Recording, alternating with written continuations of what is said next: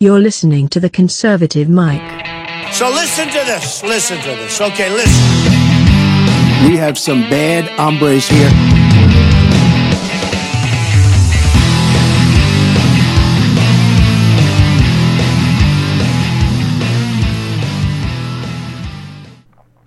Welcome to the Conservative Mike, and today is episode 3 The Creation of the World. We'll be in Genesis chapter 1, verse 3 through 19. And we'll be looking at the first four days of creation.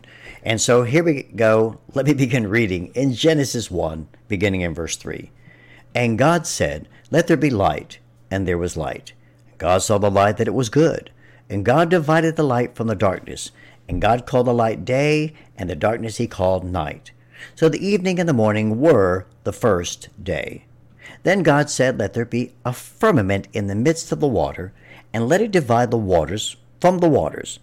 And God made the firmament and divided the waters which were under the firmament from the waters which were above the firmament. And it was so. God called the firmament heaven, and so the evening and the morning were the second day. And God said, Let the waters under the heavens be gathered together into one place, and let the dry land appear. And it was so.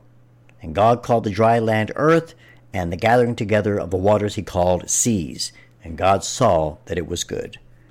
Then God said, Let the earth bring forth grass, the herb that yields seed, and the fruit tree that yields fruit, according to its kind, whose seed is in itself on the earth. And it was so. And the earth brought forth grass, the herb that yields seed according to its kind, and the tree that yields fruit, whose seed is in itself according to its kind. And God saw that it was good. So the evening and the morning were the third day.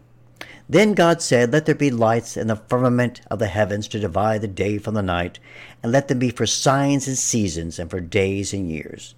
And let them be for lights in the firmament of the heavens to give light on the earth. And it was so. Then God made two great lights, the greater light to rule the day, and the lesser light to rule the night.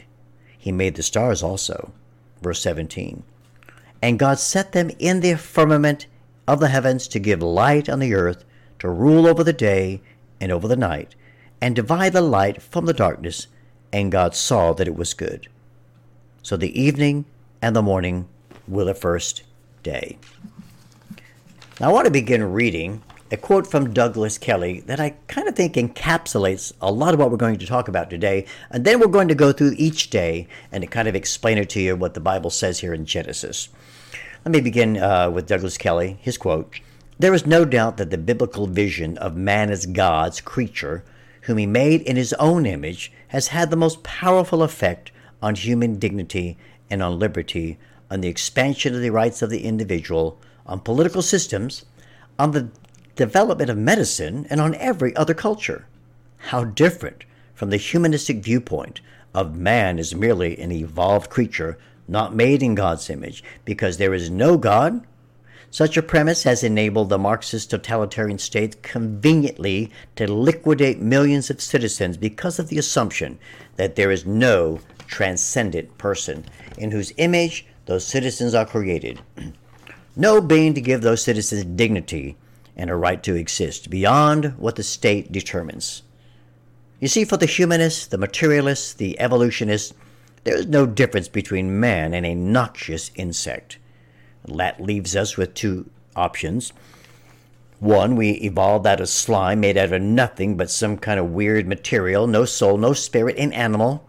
Or we were created by God and made in his heavenly image. I believe evolution was created for many reasons, but one big reason it was created to kill the God of the Bible. Not because they didn't like God as a creator, not acknowledge him in some weird way, but because they did not want a judge. Evolution was created to eliminate the lawgiver, to eliminate the inviolability of his law, to do away with his authority over man, to eliminate universal morality, universal guilt, and universal accountability. Evolution in, was invented to leave people free to do whatever they want without guilt and without consequences. Now, there's been a battle through history between the materialistic or humanistic view and the Christian view. Well, I want you to picture in your mind now a two columns. One column is the materialistic or humanistic view versus the Christian view on the other column. Let's go through that.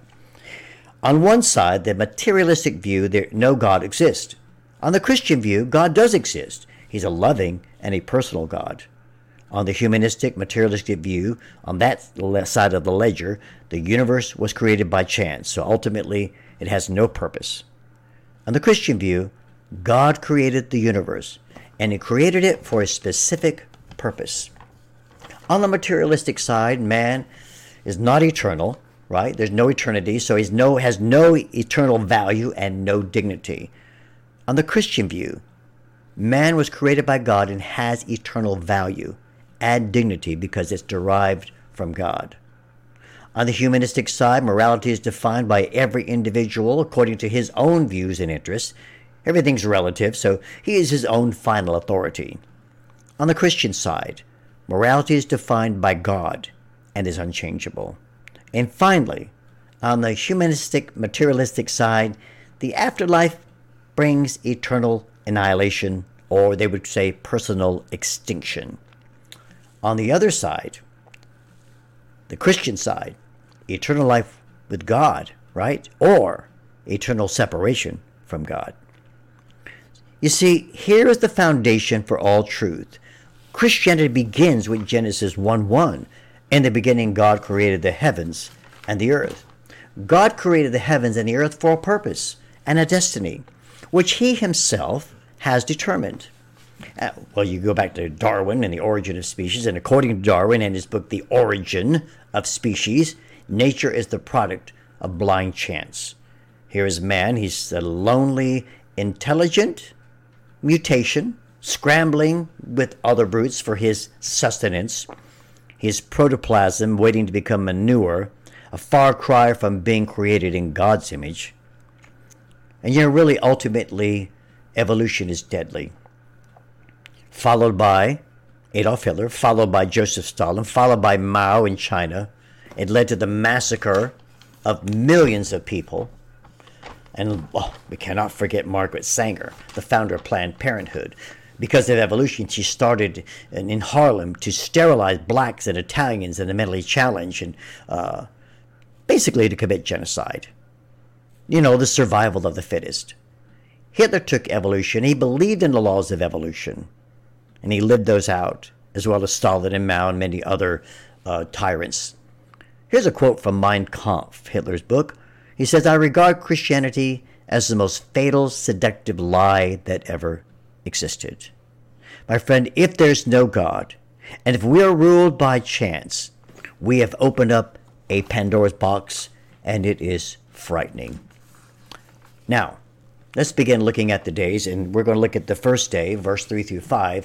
And here we see the creation of light. Verse 3 God said, Let there be light, and there was light, and God saw the light, and he, and he saw it was good, and God divided the light from the darkness. God called the light day, and the darkness he called night. So the evening and the morning were the first day. The word light. Here we have the beginning of light, the existence of visible light. But notice it's before the sun and the moon and the stars. Light is energy. But the Bible says that God is light. Revelations 22, verse 5 said there's going to be a new heaven and a new earth at the end of the world, end of the age, as we go into eternity. And he says that the sun and the moon will be gone because he says that God himself will be the light. He uses a word in verse 4 darkness. Now, the visible light emanated from one direction in space. And so now we have this earth that's spherical now, right? The earth has been created. This spherical earth has begun begun to rotate or began to rotate on its axis.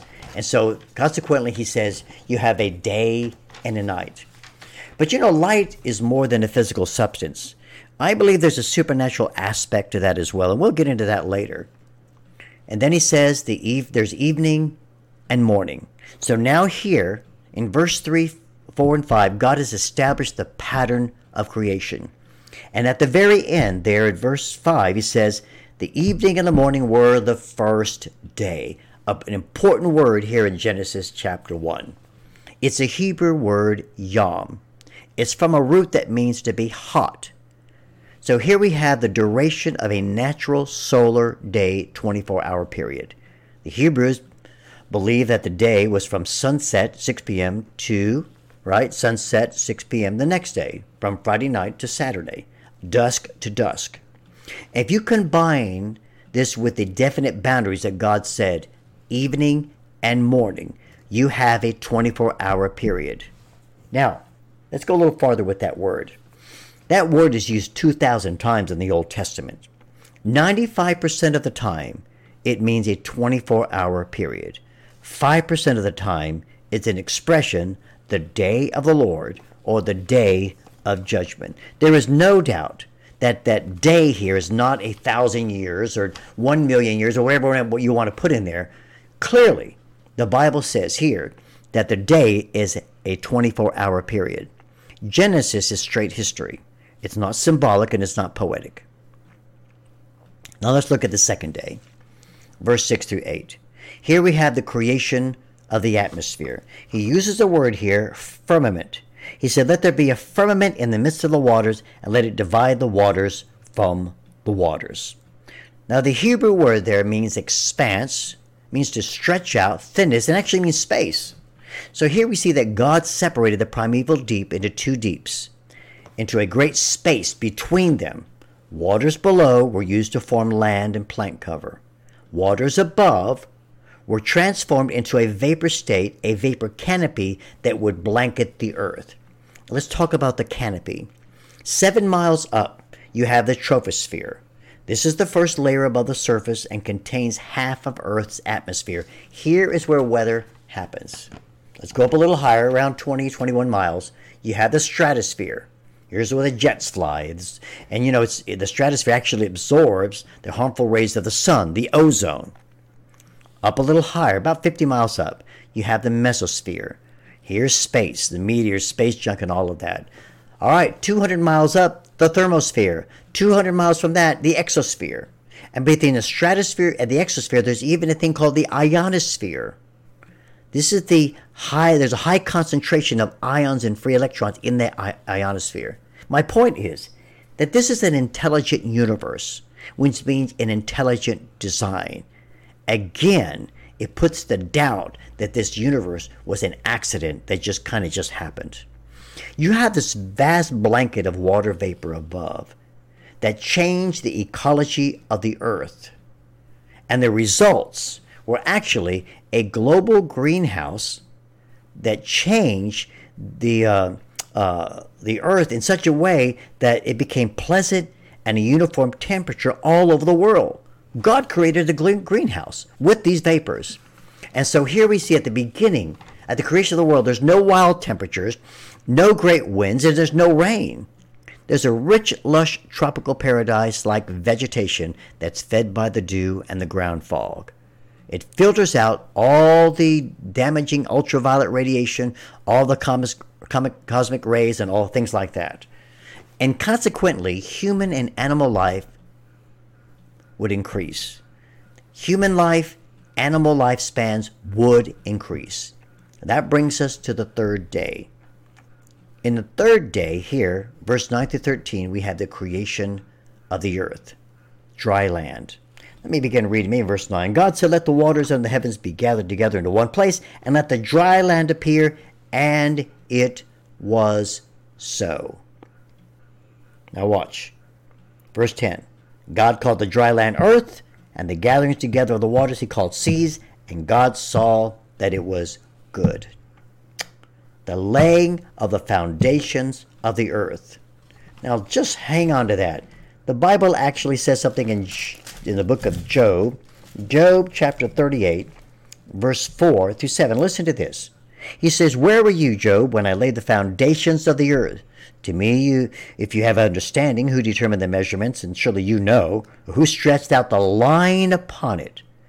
To what were its foundations fastened? Who laid its cornerstone when the morning stars sang together and all the sons of God shouted for joy? Now listen to Psalms, over here in Psalms 33, verse 6 and 7.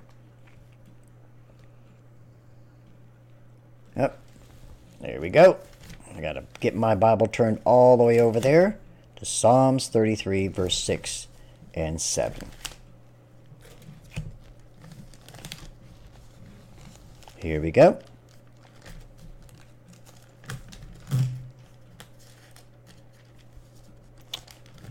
All right. By the word of the Lord the heavens were made, and all the host of them by the breath of his mouth. He gathers the water from the sea together as a heap, and he lays it the deep in storehouse. Again, again, acknowledging Genesis chapter 1, where God says that he separated the, the uh, dry land from the seas. God's word initiated a vast complex and a string of chemical and physical reactions, combining rock materials with metals. The seas, this great upheavals are taking place, rising and sinking of the land. Waters are being gathered together. Great basins are opening up to receive and store waters. Some are stored in, in great deeps, Genesis 7.11 says. There's subterranean chambers now beneath, the earth's core even today. Others are accumulated in great big surface basins and begin call them seas. All are interconnected through a network, I believe, of subterranean channels. This is the seas. But let's go a little farther. He says, Now let's bring forth grass. Here's the ability of the earth to immediately produce abundant plant life. Earth's crust was already rich with soil and chemical nutrients, moisture. Everything could, could begin to grow immediately. And the soil did not just gradually form over thousands of years, it was readied instantly by the God's word. And the plants, he said, did not develop seeds, all right? They were formed. They were yielding seeds. They were yielding fruit already. So I guess the chicken did come before the egg. Verse 11 God said, Let the earth bring forth grass, the herb that yields seed, and the fruit tree that yields fruit, watch according to, according to its kind, whose seed is in itself on the earth, and it was so. The seed according to its kind. The Hebrew word kind there means species, is equivalent to that word. And the phrase is, re- the phrase is repeated nine times in Genesis 1. And that precludes something. That precludes a thing called transmutation. Transmutation of one kind or another. The seed has a genetic code. Complex information is programmed in the DNA of that molecule. And the system allows a wide, watch, allows wide horizontal variation. Okay? There's adaptation where the animals adapt to their environment and certain certain things. But there's no vertical evolution, so there's no transmutation. So the uh, uh, uh, the lizard cannot become a horse. There's nothing in between. There's no scientist has ever documented an instance of true vertical evolution or transmutation has ever occurred even today. There are different kinds of dogs, but they're all dogs. It's all dog life. Different kinds of cows, but all cow life. Different kinds of ducks, but all duck life. There are many different people, all but we're all mankind. Verse 12 uses the word grass. Ugh, I have some have used this passage to justify marijuana or heroin or drugs. Not every herb is good for you, okay? Every herb might have a purpose. I mean, hemlock is natural, but it's not good for you. You could go even to Genesis chapter 5, verse 19 through 23, where he talks about the works of the flesh. He says, Here's the result of the flesh. And there's a word there he, that's translated sorcery or witchcraft, and in the Greek is the word pharmakia, where we get our word pharmacy from. We know that drugs in the occult were associated with worship and witchcraft, taking drugs in order to contact the, the demonic uh, authorities and the, the demonic figures as well. So you can't really use this phrase here as a uh, phrase to speak about and justify the uh, quote marijuana, etc. All right, we're going to stop here today, and, and then we'll have episode four. Okay, episode four of the creation world will pick up in uh, the fourth day, and actually we'll get the fourth, fifth, sixth, and seventh day as well. So hang on there. And I'll keep looking to my podcast, The Conservative Mike. You can go to my website, mikefranzone.com. Uh, we're on iHeartMedia and, and a lot of the platforms iTunes, SoundCloud, uh, TuneIn, Spotify, all of those as well. All right. Thank you so much for tuning in.